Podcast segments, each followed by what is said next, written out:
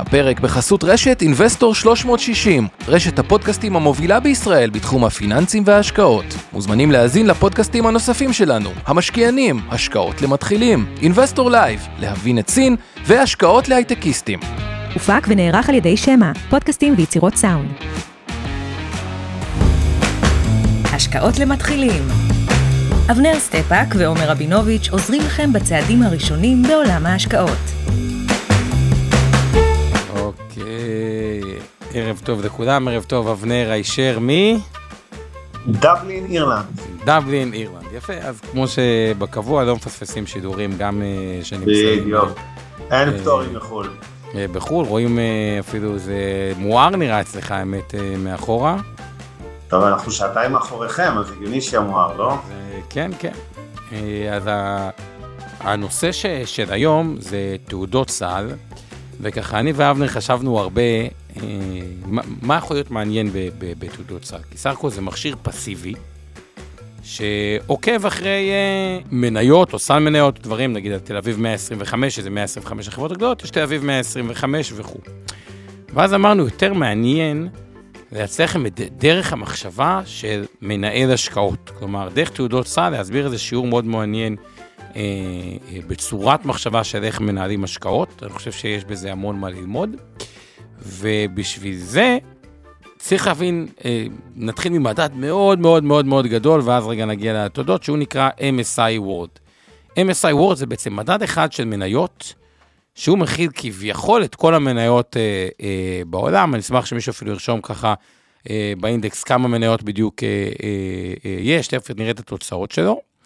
ואז בצורת מחשבה, ומה שככה נלך לאורך השידור הזה, זה המטרה שלנו בתור משקיעים, וגם של מנהלי השקעות, בין אם זה מוסדי, זה לא משנה איזה מהגופים המוסדיים, היא בעצם לעשות יותר מהמדד, לנסות להכות את המדד. אבל בסוף, בשביל לעשות תוצאות טובות לאורך זמן, חייבים שאיזושהי נקודת אה, עוגן מסוימת.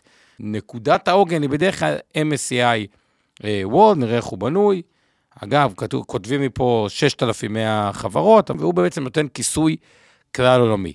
ונשאלת השאלה, איך אנחנו עושים יותר מהמדד מניות העולמי, כשבעצמו לא עשה כזה גרוע. כלומר, אם ניקח את העשר שנים האחרונות, ה-MSI World עשה 11.54 אה, אחוז, שזה עשור שהוא נחשב לעשור מאוד מאוד אה, אה, אה, טוב. אגב, בחמש שנים האחרונות עשה 13 אחוז לשנה, ריבית דריבית, בשלוש שנים האחרונות עשה 16 וחצי אחוז, 16. 16 וחצי אחוז לשנה, ואם אנחנו גם ניקח את התקופה הכי אומללה בעולם להיכנס, רגע לפני בועת הדוט קום, איפשהו בשנת 2000, אחרי שהשוק עלה במאות אחוזים, פספסתם את מאות האחוזים, ואז, אה, אחרי כל העליות, דווקא אתם הכנסתם את כל הכסף שלכם ברגע הכי פחות נכון, גם אז הוא לא עשה תשואה כזו גרועה, אמנם הוא עשה רק 6.4 אחוז, אבל אה, עדיין 6.4 אחוז זה לא תשואה כזו גרועה, בהתחשב בזה שנכנסתם בנקודה הכי גרועה בהיסטוריה. אה, עשור האחרון 11.54, והשאלה היא, איך עושים יותר מזה? אה, אגב, המכפיל רווח הממוצע היום של ה-MSI Word, אה, מכפיל רווח אה, עתידי, הוא אזור ה-18.27, ושל השווקים המתעוררים, כלומר, אם אני לוקח את ה-MSI רק של כל השווקים המתעוררים, הוא 12, ושל ה-S&P אתם יודעים שהוא קצת אה, אה, יותר. אתה רוצה להגיד אה, אזהרות אה, סיכון? בוא נתחיל מתודות, ואז אה, ככה נצלול אה, לצורת המחשבה, איך אנחנו בעצם אמורים לעשות יותר אה, מאשר אה, הממוצע, אה, שהממוצע עשה לא רע, כמו שאנחנו רואים, 11.54 בעשור האחרון.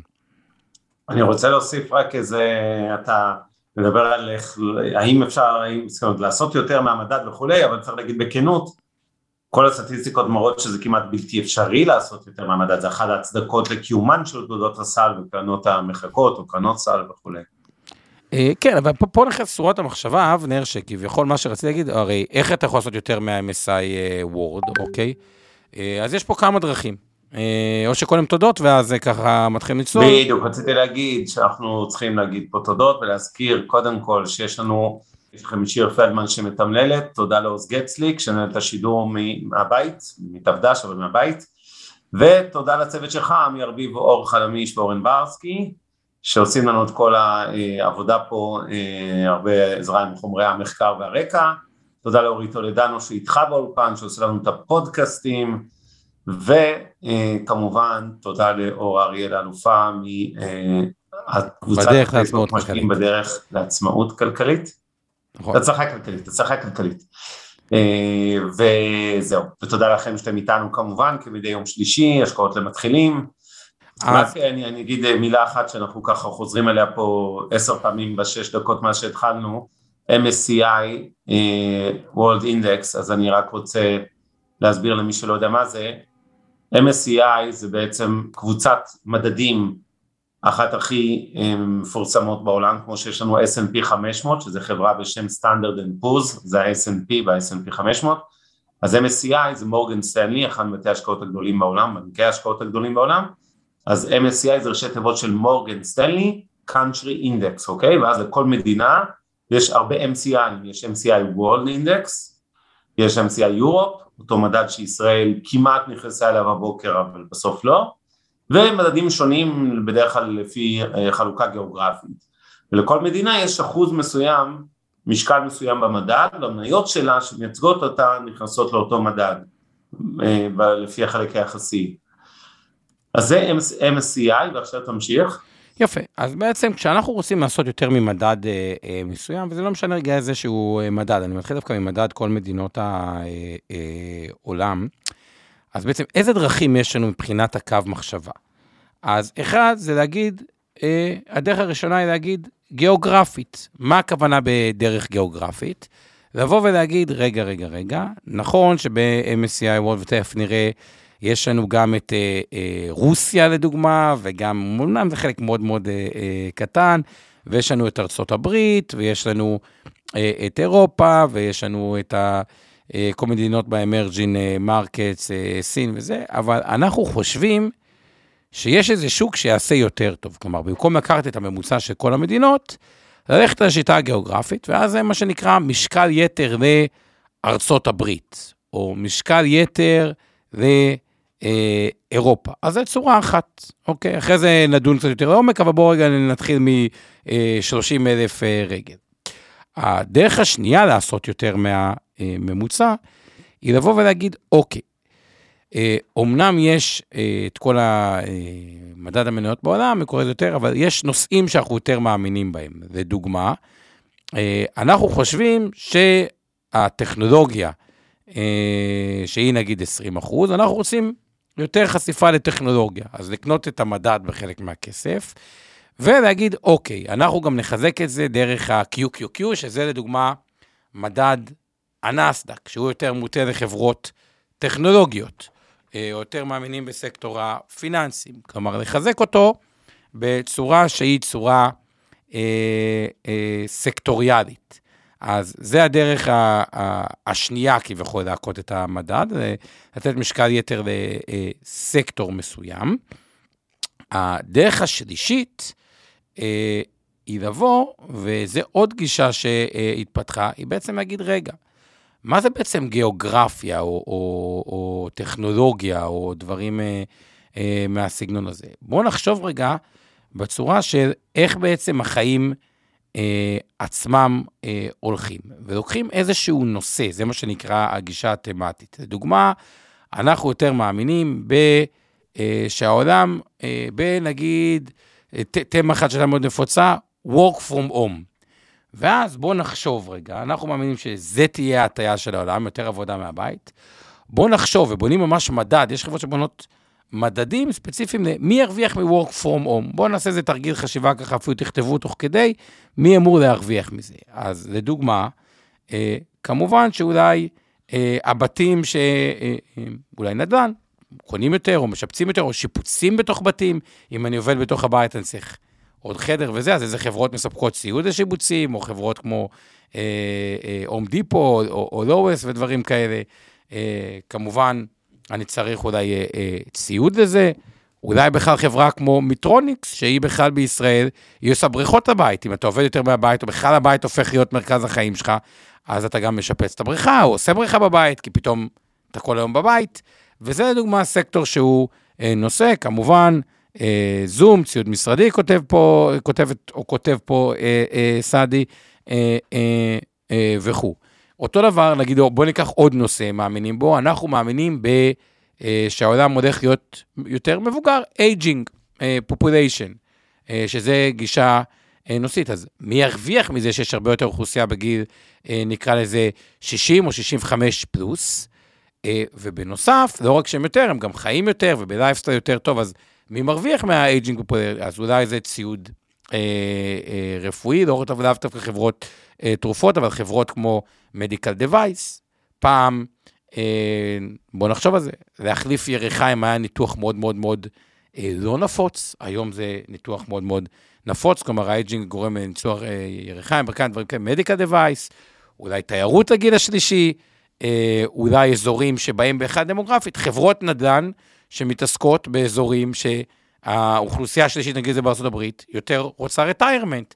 מדינות כמו הדרומיות, מה שנקרא סאנבלט, פורטוגל היא אחת המדינות עם הכי הרבה רטיירמנט באירופה, כי היא זולה ויחסית טובה, וזה בכלל חשיבה שהיא נושאית, לוקחים את זה גם לתוך עולם הנדל"ן, ואז מה שזה נקרא, אה, זה בקטים מיוחדים, הנושאים שיש לנו קונבקשנים מאוד גדולים. עכשיו, לא מזמן היה דיבור, אוקיי, יש את עולם המטא, או אוגמנטד ריאליטי או זה, אז תעודה שבכלל מתעסקת אה, בתחום הזה, מי השחקנים שיהיו שם. למי שיש פה ילדים, אני מעריך שיש איזה ילד לפחות של בן אדם אחד שצופה פה, שמשחק ברובולוקס, או ביוני, ויש חברה יוניטי, שהבנות שלך משחקות ברובולוקס, אבנר? לא, לא, הבנות שלי הם, אה, הם מפעם, הם באיחוד החקלאי, בתנועת נוער, בפרדסים, פחות ב... פרדסי, פחות ב-NFT, זה בשביל שיש להם אה, אבא. אז חלק בפרדס, כן. וחלק בפרדס דרך רובולוקס, דרך הרובולוקס הולכים אה, לפרדס ודברים כאלה, או הדברים האלה. אז יש הרבה מאוד דרכים לנסות להכות את המדד שהם ברמה, בואו נעשה איזה סיכום ביניים, ברמה גיאוגרפית, ברמה אה, אה, אה, סקטוריאלית וברמה תמטית, ויש עוד דרך אחת, שזה, אגב, אני מאוד אוהב אותה, היא להגיד, אוקיי, גם בתוך התמה הזאת, לנסות לחפש את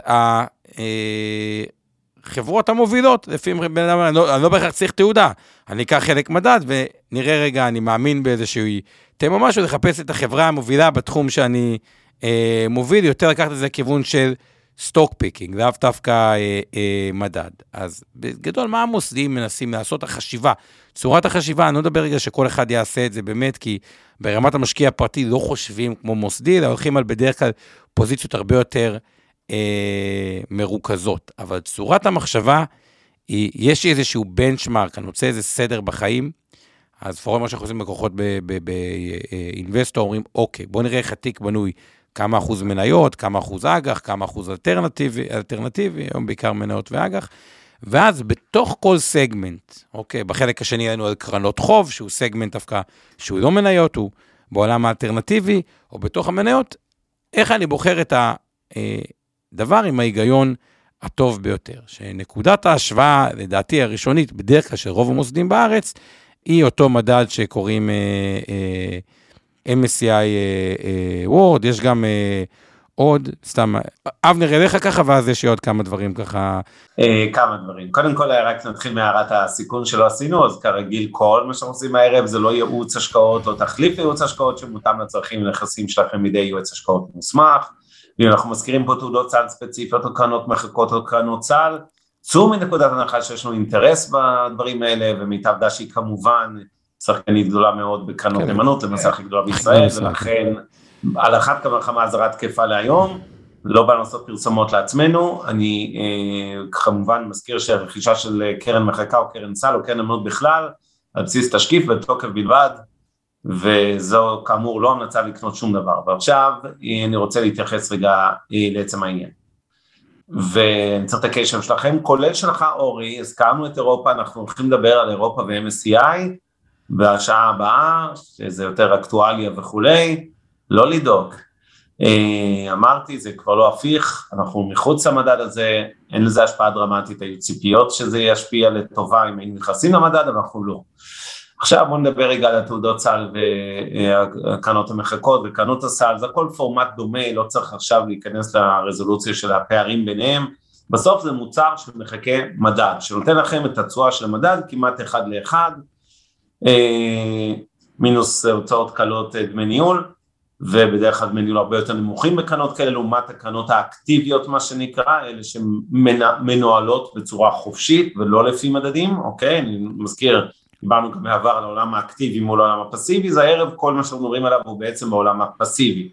זאת אומרת מקומות שבהם אין ניהול השקעות, אין שיקול דעת, אתה מחליט שאתה קונה מוצר שנקרא אה, מניות קרן מחקה Euro Stoxx, אז אתה מקבל את ה Euro Stoxx, ואתה קנית קרן מחקה של אה, S&P 500, קיבלת S&P 500 וה-VT של Vanguard, כמו שעומר הזכיר, אני רואה שעומד לך על הלשון, נתת לי חצי דקה לדבר. לא, לא, רק איך מזהים, לא, אבנר אמר משהו זה, רק איך מזהים את זה, אז אה, הקרנות בארץ, כל מה שיש בהתחלה את הסימבול PTF, זה פסגות, HTF זה הראל, KTF זה אקסלנס, MTF זה מגדל, TTF זה מיטב.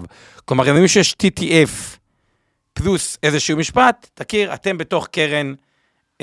אוקיי. אה, מחכה רק כדי שיכירו, ועוד רק, אבנר חוזר לך עוד הערה קטנה, היתרון הספציפי בלקנות את התעודות סל הישראליות למי שעובד דרך הבנק, יש בתי השקעות, בניגוד לוויטי או לאמריקאיות, כי כביכול שהן גם טיפה יותר זולות, יש פה איזה אלמנט של יתרון מיסוי, למה? קרנות הסל בישראל, בדומה לקרנות הנאמנות, הן ממוסות ברווח של 25% על הרווח השקלי הריאלי. מה זה אומר? שאם האינפלציה היא 2, וסתם איזה קרן מאחת ה-TTF, לא משנה מה, של אה, תל אביב 125, אה, עשתה תשואה של 2 אחוז, אוקיי? המס עליה בעצם יהיה 0. למה? 2 אחוז, בניכוי אינפלציה של 2 אחוז, לא יהיה מס. או ה snp נגיד הוא אה, קרן מחכה עשתה, ה-S&P עשה 8 אחוז בדולרי, אתם תשלמו 2 אחוז מס הכנסה. נגיד הוא עושה 8 אחוז דולרי, אבל 8 אה, אה, אחוזים, אחוז אחד, 8 אחוזים, כן. 8 כן, כן. אחוזים בקרן סל TTF לצורך הדוגמה. אבל השקל התחזק ב-6 אחוזים, אז הרווח השקלי הוא 2 אחוז, וגם הייתה אינפלציה 2 אחוז, אז בעצם המס שלכם יהיה 0. אז היתרון הזה הוא שווה איזה חצי אחוז אה, לשנה רק על האינפלציה, תוך הערכת אינפלציה שלי שהיא תהיה לפחות 2 אחוז ממוצע, ועוד למי שמאמין שהשקל מתחזק מול הדולר, אז בעצם מקבל הגנה מהתחזקות ה... אה, אה, השקל או היחלשות הדולר. למה? כי אם הדולר נחלש, זה למעשה מפחית את חבות המס של אותה קרן סל, זה ככה רק הערה שהייתה לי חשובה, אבנר אליך. כן, אז אני אגיד אה, באמת, אני רוצה להתייחס לצד גם המט"חי, שככה הזכרת בין הדברים שלך. יש כמובן את האופציה לגבי רוב אפיקי ההשקעה בעולם. החלטתם שאתם רוצים לקנות מדד מסוים, אתם יכולים לקנות אותו בשני אופנים, או צמוד לדולר, לא חשוב אם הקרן היא ישראלית או קרן זרה, או מנוטרל מטבע מה שנקרא, אוקיי? שזה אומר שהקרן המחקה הזו, או תעודת הסל, קרן הסל עושה את הגידור בתוך התעודה עצמה, זאת אומרת, אתם יכולים לקנות S&P 500 בישראל בשקלים, אבל לא רק שאתם קונים בשקלים, אתם גם מקבלים את התשואה בשקלים, כלומר, אם לדוגמה אה, המדד עשה בשם מסוים 12 אחוז, אבל הדולר קיזז 7 אחוז, אם השקעתם בקרן דולרית, או נגיד ישירות בחו"ל באיזה מוצר מחכה, קיבלתם בעצם תשואה נטו של חמישה אחוז, אז 12 פחות 7, אני מעגל מספרים. אם לחילופין קניתם מנוטרל מטבע, אז לא מעניין אתכם שהדולר נחלש, קיבלתם 12 אחוז. עכשיו, זה לא בא להגיד שעדיף מנוטרל או לא מנוטרל, זה שאלה אה, כמובן של העדפות אה, מטבעיות של כל אחד מכם, אני לא נגד חשיפה דולרית או מטבעית אחרת, אבל מי שרוצה להימנע מחשיפה כזאת יכול לקנות את זה מנוטרל מטבע, יש שלל מוצרים כאלה גם אה, כמובן בישראל. וגם יותר מזה אבל אני רוצה להגיד אבנר, גם מי ש... גם מי שקונה את הלא... גם מי שחושב שהשקל יתחזק והוא לא קונה את המגודר מטח, כלומר, קונה S&P לא מגודר מטח, עדיין יש לו יתרון מיסוי. למה? כל ירידה בדולר מפחיתה לו מחבות המס. עוד פעם, זה מכשיר בדומה לקרן נאמנות, שמשלמים עליו 25% מס, אה, שקלי בניכוי אינפלציה, זה מה שנקרא רווח הוני. זה אומר שאם המדד עשה 10 והדולר ירד ב-10, שקלי אתם לא הרווחתם. ואם קניתם את אה, הספאי, ה-S&P 500, התעודה ספאי המפורסמת, אתם תשלמו 2.5% מס, כלומר 25% על הרווח ה-10% הדולרי. אם קניתם את אותו דבר של מיטב לצורך הדוגמה, או הראל, או פסגות, או לא משנה מה, אתם לא תשלמו מס בכלל, כלומר יש את ההגנה של האינפלציה, פלוס ההגנה של המטבע.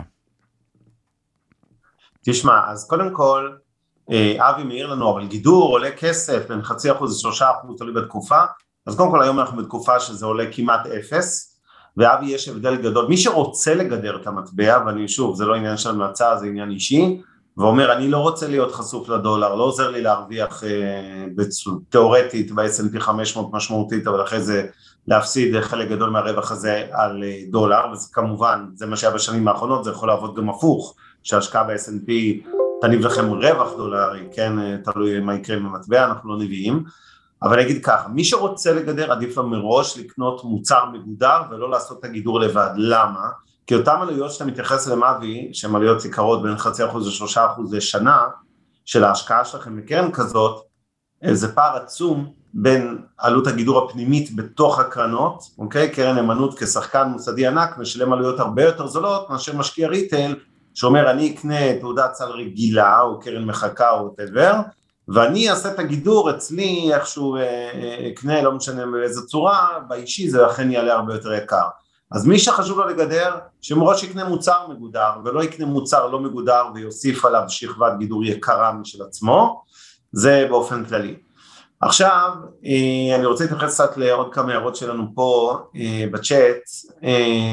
הערה אסטרטגית ראשונה אה, אורן אומר עם כאלה תשואות, כמו שהתחלנו את השידור והסברת על התשואות במדדים, ופיזור כזה רחב, שיש לך דרך ה-MSCI World, כן, המדד הרוחבי הזה, אה, אז למה בעצם, אה, למה בעצם אתה צריך למנף? אתה יכול לקנות פשוט ב-100% מההון העצמי שלך קרנות צה"ל כדוגמת אותה קרן של ה-MSCI World, וקיבלת פשוט אה, את כל, ה, אה, את כל המדד אה, ועם פיזור גדול ומן הסתם תצועה משוקללת של אותן בורסות שנכללות לא, בו, זה, זה, אז זה מה אתה עונה לו? אז אני אומר, בדיוק, זה מה שאני אומר, תראה, היתרון בזה זה אה, משעמם, אבל שוב, אני אומר, זה מדהים, הנקודה היא, מה ש... אני אומר הפוך, אה, יש אנשים, שהם רק עובדים מניות ספציפיות, אני אומר, חובה להכניס אלמנט כזה,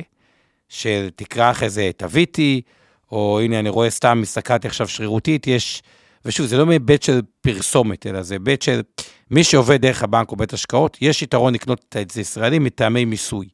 אבל תיקח, יש באמת תעודה, תחליט MSI Word TTF, אוקיי?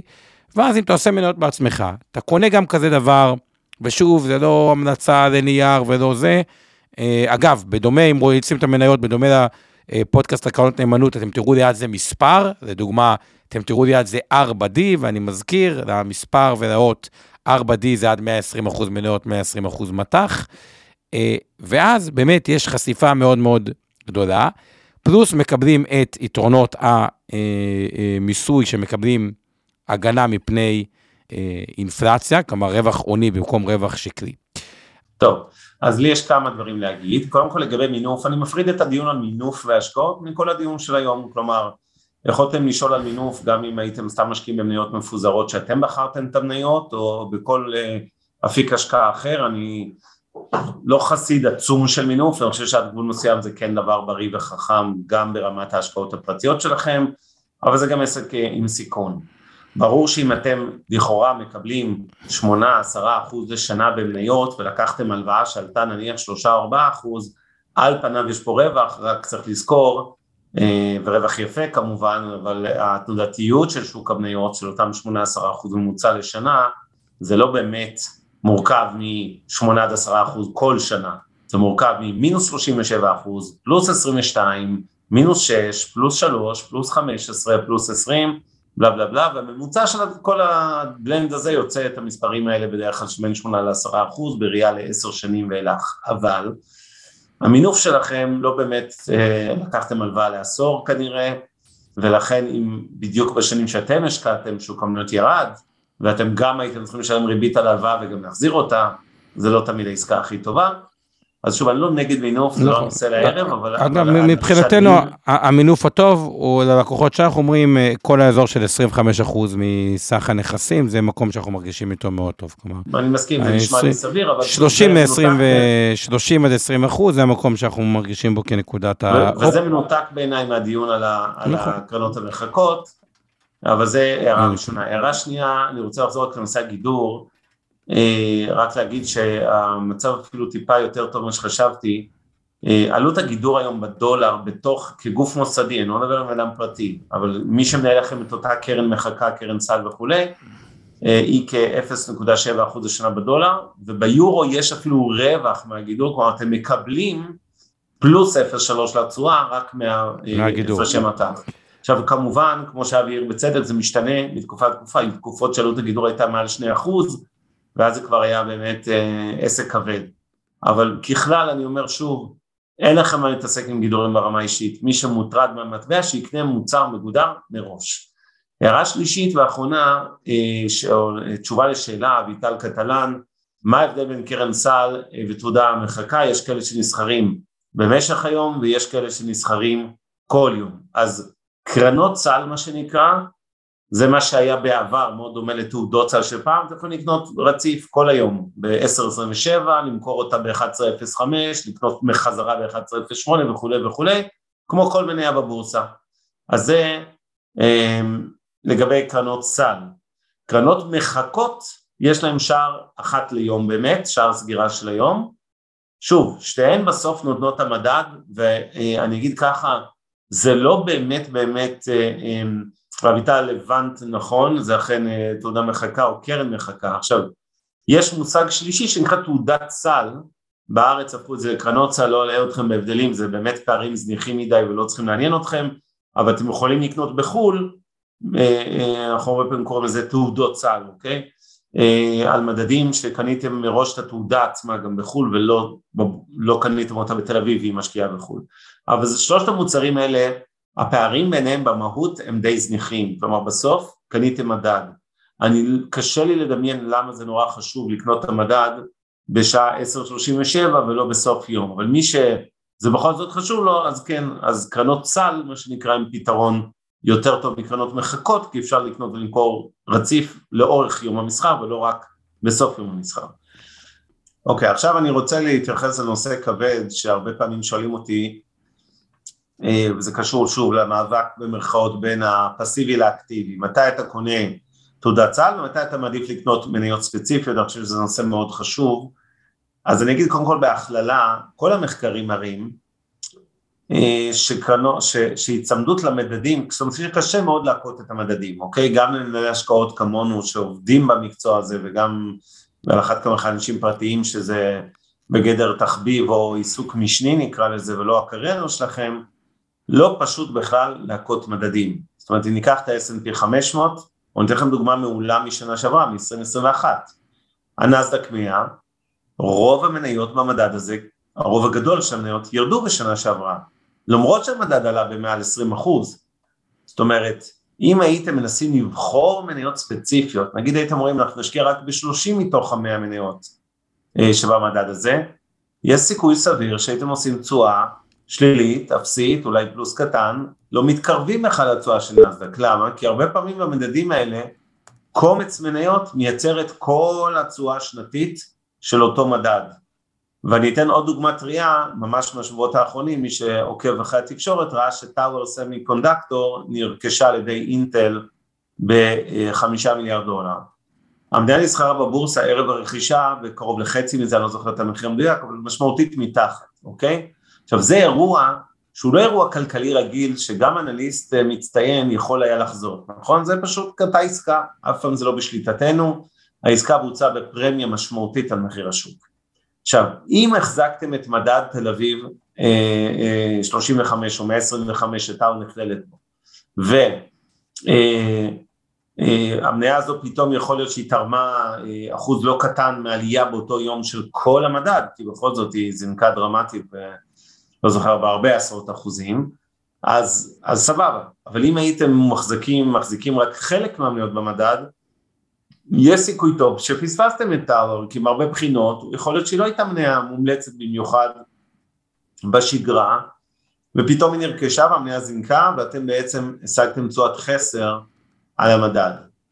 וזה בדיוק, בדיוק נקודה שמאוד חשוב לי אה, להדגיש, אה, שקל אה, להיות גיבורי על ולהניח שכן, אתם בניגוד לסטטיסטיקה תקעו את המדדים ולכן אתם צריכים לא לגעת בתעודות מחלקות וקרנות סל וקרנות מחלקות, אלא פשוט ללכת ולקנות מניות ספציפיות, לנתח אותן ולקנות. אני לא בעד קיצוניות לשום כיוון, זה לא בינארי, זה לא שחור או לבן, יש חמישים גוונים של אפור באמצע, ואני רוצה טיפה להיכנס לחמישים האלה. יש תחומים, ויש גם תקופות, זה גם משתנה בין תקופות, זה לא רק תחומים, שעדיף להיות אקטיבי, כלומר לבחור מניות ספציפיות, ויש תחומים שעדיף להיות פסיבי ולא להתחכם ולקנות תעודות, אוקיי? אם הייתם אומרים לי, אתן לכם דוגמאות לשני הצדדים. נניח בן אדם שרוצה להשקיע היום אה, אומר לעצמו, אוקיי, בתוך התיק המנייתי שלי, אני רוצה ששליש מהכסף יהיה בארצות הברית. כי אני מאמין בכלכלה אמריקאית. מי שאומר את המשפט הזה במהות שלו, אה, צריך כנראה לקנות מדד, אוקיי? קרן מחקה, קרן סל, על הברית.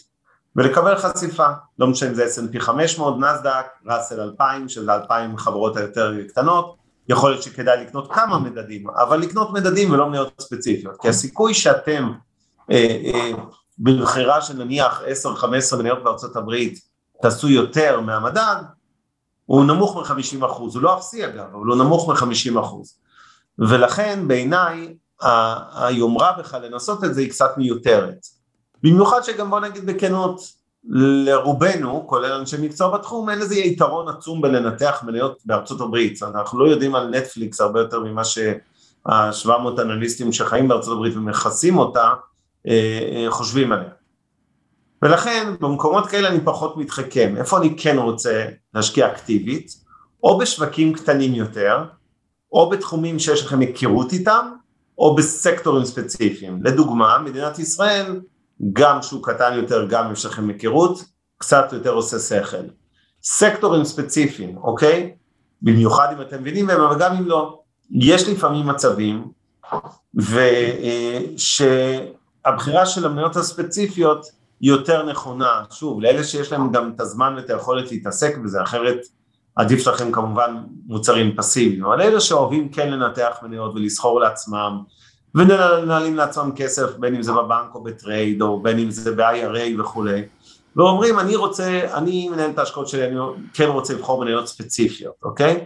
אז יש תחומים, למשל מניות הבנקים בישראל, שיש פערים אה, לא קטנים, רואים את זה גם בתמחור היום, כן, מזרחי למשל הוא בנק שמקבל מכפילון גבוה משמעותית, כן, אחד וחצי כמעט, ופועלים באחוז. כן, אגב, בדיוק. בלי להיכנס למסות, אני קשה לי להבין את הפער הזה, אבל אה, זה אני. כן, כן, בלי, בלי בכלל בדיוק, בלי לעשות בלי כלום, אז, אבל יש פערים לפעמים, באמת שכשאתם מכירים ענף מסוים ויש בו לא אה, חמשת אלפים חברות אלא עשרים נניח, אה, אני אקח תחום שאני מתעסק בו הרבה, ואתם יודעים את זה, זה תחום האופנה, יש פערים עצומים בין החברות בתחום הזה. אה, ומי שמכיר יכול כן לעשות תשואה עודפת על מדד האופנה, נקרא לזה דרך בחירה ספציפית של מותגים או של multi brand, זה מה שנקרא רשתות ה... אה, כמו retailers הישראלית וכל ה Nordstrom ו Neiman Marcus ז"ל ואחרות בארצות הברית או באירופה, אז יש פערים גדולים, ואם אתם מבינים את התעשייה ואתם בוחרים, יש לכם סיכוי טוב לבחור מניות שיכו את המדד, אוקיי?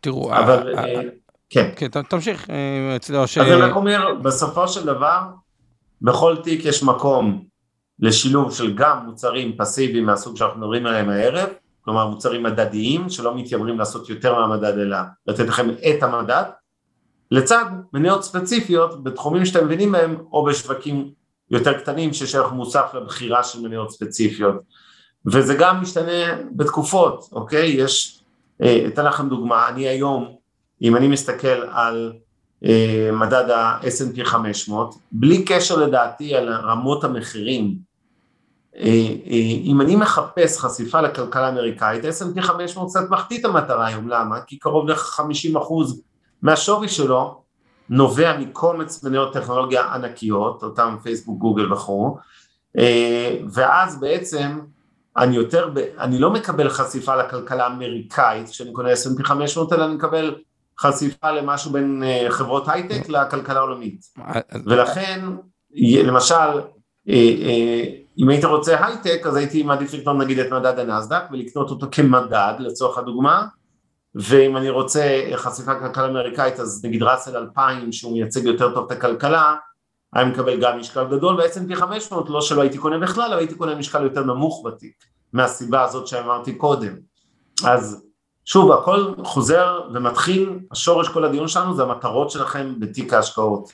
לא מדבר על מטרה להשיג תשואה גבוהה, זה כולם רוצים בסיכון אפסי, זה ברור. ברור, אז רק כדי להבין... אבל מדבר על המטרות מבחינת חלוקה גיאוגרפית, חלוקה סקטוריאלית, ואיפה שחשוב לכם לקבל ייצוג של כלכלה מסוימת, אירופה, ארצות הברית, סתם דוגמה או אסיה, אסיה דוגמה נהדרת, קשה מאוד להיחשף למדינות ספציפיות, ומצד שני, אה, אנחנו, אני לפחות מאוד מאמין בשווקים האלה בהודו וגם בסין, במיוחד אחרי שהיא נפלה חזק, אה, אבל כל האסייתיות. אתם לא תתחילו לקנות כנראה מניות ספציפיות עכשיו, את סמסונג של קוריאה, דרום קוריאה שנזכרת בלונדון, או את טאוור סמי קונדקטור וזה, זה לא שאי אפשר, אבל הרבה פעמים זה מסובך, ויותר קל ויותר פשוט, פשוט לקנות תעודת סל על הודו או קרן סל על הודו וכולי, כדוגמה, ומדינות אחרות שמעניינות אתכם, בלי להתחיל לחפור עכשיו לרזולוציות של אה, איזה מניה בהודו יותר מעניינת אה, במדד. יפה, אז, אז בוא נסתכל רגע אה, אז הדברים. נגיד אני מסתכל על ה-VT, כי הוא אומר פה בן אדם, מה מקלוט את ה-VT שזה כל העולם. אז באמת בעשור האחרון הוא עשה 160 אחוז, שזה אה, סביר. עכשיו, רק כדי להסביר את הפואנטה של הדיבידנד, אז ה-VT עשה רק 107 אחוז, אבל אם כוללים את הדיבידנדים בתוכו, אז הוא עשה 160 אחוז. כלומר, חלק היה מעליית ערך וחלק מהדיבידנד, אז 160 אחוז. לעומת זה, ה snp עשה 288 אחוז, שזה 120 אחוז הבדל. כלומר, אם אני מסתכל על ה-MSI World, אוקיי? מי שהיה יותר חשוף כהחלטה אסטרטגית למניות האמריקאיות, מסך המניות אה, העולמיות, עשה תשואה עודפת. כלומר, זה היה העשור של אה, אה, המניות האמריקאיות. האם זה יהיה העשור הבא? לא יודע להגיד, אבל כן יש פ, אה, פערים. עכשיו, מה נקודת המוצא שלי, אוקיי, מבחינת המשקיע הפרטי? בואו ניקח רגע את מה שעברנו, כי יש חשיבה שונה בין המשקיע הפרטי למשקיע המוסדי. אז המשקיע הפרטי, בואו נראה למה הוא חשוף בהגדרה. כלומר, כל מי שיש אותו מוצר, פוליסת חיסכון, קרן השתלמות, קופת גמל השקעה, קופת גמל אה, רגילה, ביטוח מנהלים, צאו מתוך נקודת הנחה בגס, גס, גס, שאתם מושקעים כביכול, בסוג של מדד המניות העולמי, עם טיפה יותר הטיה לארצות הברית. זה בגס, גס, גס, שוב, יש הבדלים קצת בין הגופים, אבל זה אה, אה, בגס. כלומר, באיזה מקומות הגיוני אה, אה, לחזק כביכול, או, או אתם אומרים, אוקיי, מראש אני חשוף. עכשיו, צדק פה אבנר, ומה הוא בא ואומר? זה הגישה שלנו לפחות באינבסטור, שאנחנו ככה מסתכלים על תיקי לקוחות אה, אה, ומנהלים אותם. שכביכול היום יש הטיה קצת במדד העולמי, אה, בטח ב-S&P, בטח בנסדק, גם, גם ב-VT, טיפה לגדולות. אז אחד, הגיוני לחזק את ישראל, שזה שוק שאתם מכירים אותו, וזה גם לתפיסתי שוק שהוא יותר, יש לו הרבה מאוד downside protection, כי בסופו של דבר, המוסדיים הישראלים, או כמות הכסף, שיש לא רק המוסדיים הישראלים, ישראל מהרבה סיבות, ומנינו אותם, חיסכון גבוה.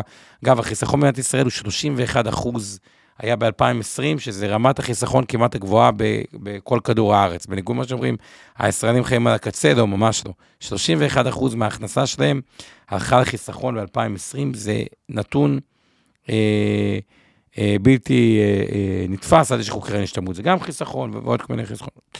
אז אחד זה את השוק הישראלי. שתיים, במקומות שהם פחות, שאתם חקרתם, ופחות מקבלים ביטוי באותו מדד. כלומר, יש טיפה פחות היגיון לעשות עוד אין על מייקרוסופט או אפל או גוגל או דברים כאלה, כי, אה, שזה הרבה עושים, כי מראש צאו מתוך חוקת הנחה שכנראה הפנסיה גמל השתלמות שלכם, ביטוח המנהלים וכו', הוא מראש יעלה עם אותן חברות אה, אה, יעלו, ודווקא לנסות כן להוסיף חשיפה מעט שונה, או לשווקים אחרים, או לתמות השקעה אחרות, או דווקא למניות אה, שורה שנייה שאתם אה, מבינים אותם, שאלה גם האזורים בדרך כלל שיש דיפרנציאציה הרבה יותר גדולה בתוצאות, כי הם פחות אה, מסוכרים.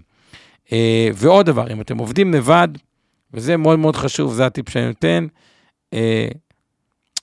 כן, אה, אה, אה, כן לקנות באיזשהו כסף קטן את אותו מדד מניות עולמי, זה לא משנה אם זה תכלית TTF MSI או VT או משהו כזה, אתם עובדים בשקלים בדולרים, כדי לראות מה אתם עושים מול מדד הייחוס. עכשיו, עוד טעות מאוד נפוצה, שאני רואה אצל הרבה משקיעים, באים בבנק, רואה תיק, ואז רואים שיש הרבה ניירות שהם אותו דבר. כלומר, יכול להיות שיש את הספאי, שזה S&P, את ה-VOO, שזה S&P של ונגארד, תכלית TTF S&P, אוקיי? אה, ואז גם אה, משהו נסדק שיש בו הרבה אה, קורלציה, אז הרבה פעמים מה שאני אומר, רק הפיזור השקרי, מה זה אותו פיזור אה, שקרי? זה בעצם שאנחנו חשופים למדד באותה דרך, רק בהרבה שורות שונות, שזה סתם מסרבל את התיק. או ראיתי תיק פעם שבנוי, יש גם, אה, אה, נגיד, ב-S&P, הוא בנוי מכל מיני אה, סקטורים. עכשיו, חוץ מהסקטורים האלה, אפשר גם לקנות מדד על כל סקטור. אז ראיתי פעם מישהו שהתיק שלו, נגיד יש את הספאי, שזה S&P, אין מה לקנות, ונסתכל רגע על איך ה-S&P בנוי, מדברים על מדדים. הוא בנוי 25% מטכנולוגיה, בדגש על הגדולות. אה, ההחזקות הגדולות שם זה אפל 7%, מייקרוסופט 6%. אתה טועה, זה 25 אחוז רק הגדולות, הטכנולוגיה היא קרוב לחצי. לא, אז אם אנחנו מסתכלים על כן, אפל, אפל 7 אחוז, מייקרוסופט 6 אחוז, זה כבר 13, תוסיף אמזון 3 אחוז, אתה ב-16, אלפאבית, טסלה ועוד אלפאבית, אה, אה, מטא, אינווידיה, זה כבר נתח מאוד מאוד אה, אה, גדול. ואז במקום לקנות את ה-S&P אה, שקונים אותו, קונים ETF של טכנולוגיה 25 אחוז, מדד הבנקים 13 אחוז, אזקר 13 אחוז, שאני מראה לכם את הפרופורציות ב-S&P, Communication 10 אחוז, אנרג'י 3 אחוז, כלומר, אין מה לקנות את ה-S&P דרך התתי מדדים שלו כדי להרגיש מתוחכמים. כלומר, תנסו לבנות בסוף תיק, הוא יכול להכיל במדדים פחות שורות, אבל שלא יהיה הכל אובר, אה, כאילו, לא יהיה חפיפה. אה, ביניהם. אה, לא נמדדים, הרבה פעמים אני רואה תיקים עם עשרות שורות, מאות שורות, כל מיני דברים מוזרים, שזה בעצם, אין באמת אה, חפיפה. כלומר, צריך שיהיה איזשהו עוגן, זה יכול להיות ה-S&P, זה יכול להיות ה-MSI Word וכו', ואז מפה להתחיל לעבוד בשיטת החיזוקים. חיזוקים גיאוגרפיים, חיזוקים תמטיים, חיזוקים על מניה ספציפית שקראתם, אבל אז יש איזה, איזשהו אה, אה, היגיון. אה, סתם לקנות אוסף של מדדים שהם אותו דבר, שזה מה שאני רואה הרבה פעמים, אין בזה לגמרי אה, אה, היגיון. בוא נעצור כאן, אה, עומר, כי תשע ודק, שתי דקות, ואנחנו okay. אוקיי. אה, עוברים למנה העיקרית, או להשקעות למתקדמים, אז תודה לכל מי שהיה איתנו עד עכשיו. אני שמחתי לשדר מדבלין אירלנד, מקום מקסים. רגע, שבוע הבא אתה בחו"ל או בארץ? לא, די, חלאס. אני מקווה שנהיה בארץ, אולי תמצא אותי במקום מפתיע משדר, אבל אני אסביר לך על זה בפרטי, יכול להיות שנהיה בחו"ל, ולא במערב אירופה. ואם נתקדם אז אה, תודה אה, כמובן לאיתן גרבר על הסימון בשפת הסימנים, תודה ליעל רם שעשתה לנו את התמלול בכתוביות. ותודה לאורן ברסקי, עמי ארביב ואור חלמיש מאינבסטור, שיר פלדמן שליוותה אותנו קודם, ונראה לי שמיצינו. תודה עומר, היה כיף היום, תודה לכם מאזינים וצופים יקרים. שאתם איתנו. החול הראשון שלי עם אבנר היה בדבלין, לפני... אה, נכון, נפגשנו פה, וזה מדהים, הכל, הכל טוב פה, עובד מצוין כמו שהיה פעם, לא השתנה. טוב, בסדר, יאללה, תעשה חיים, בטח אתה אחרי יום ארוך, לילה טוב. אחרי יום סופר ארוך, ולפני עוד יום ארוך, וימים ארוכים, אבל הכל טוב, אז לילה טוב, תעשו טוב, זה חוזר עם ריבית והצמדה. מעוניינים ללמוד יותר על עולם ההשקעות? האזינו לפודקאסטים נוספים שלנו. המשקיענים, אבנר סטפאק ועומר רבינוביץ' בתוכנית אקטואלית עם כל מה שחם בעולם ההשקעות. Investor 360 Live, אורן ברסקי ועומר רבינוביץ' מארחים את בכירי שוק ההון ומבינים את הטרנדים החשובים לשנים הקרובות. להבין את סין עם יובל ויינרב, עם כל מה שרציתם לדעת על הענקית מהמזרח, השקעות להייטקיסטים עם צח איציק, שיבנה איתכם תוכנית כלכלית להגשמת החלומות שלכם, והפודקאסט ההשקעות למתחילים, לכל מי שעושה את צעדיו הראשונים בעולם ההשקעות.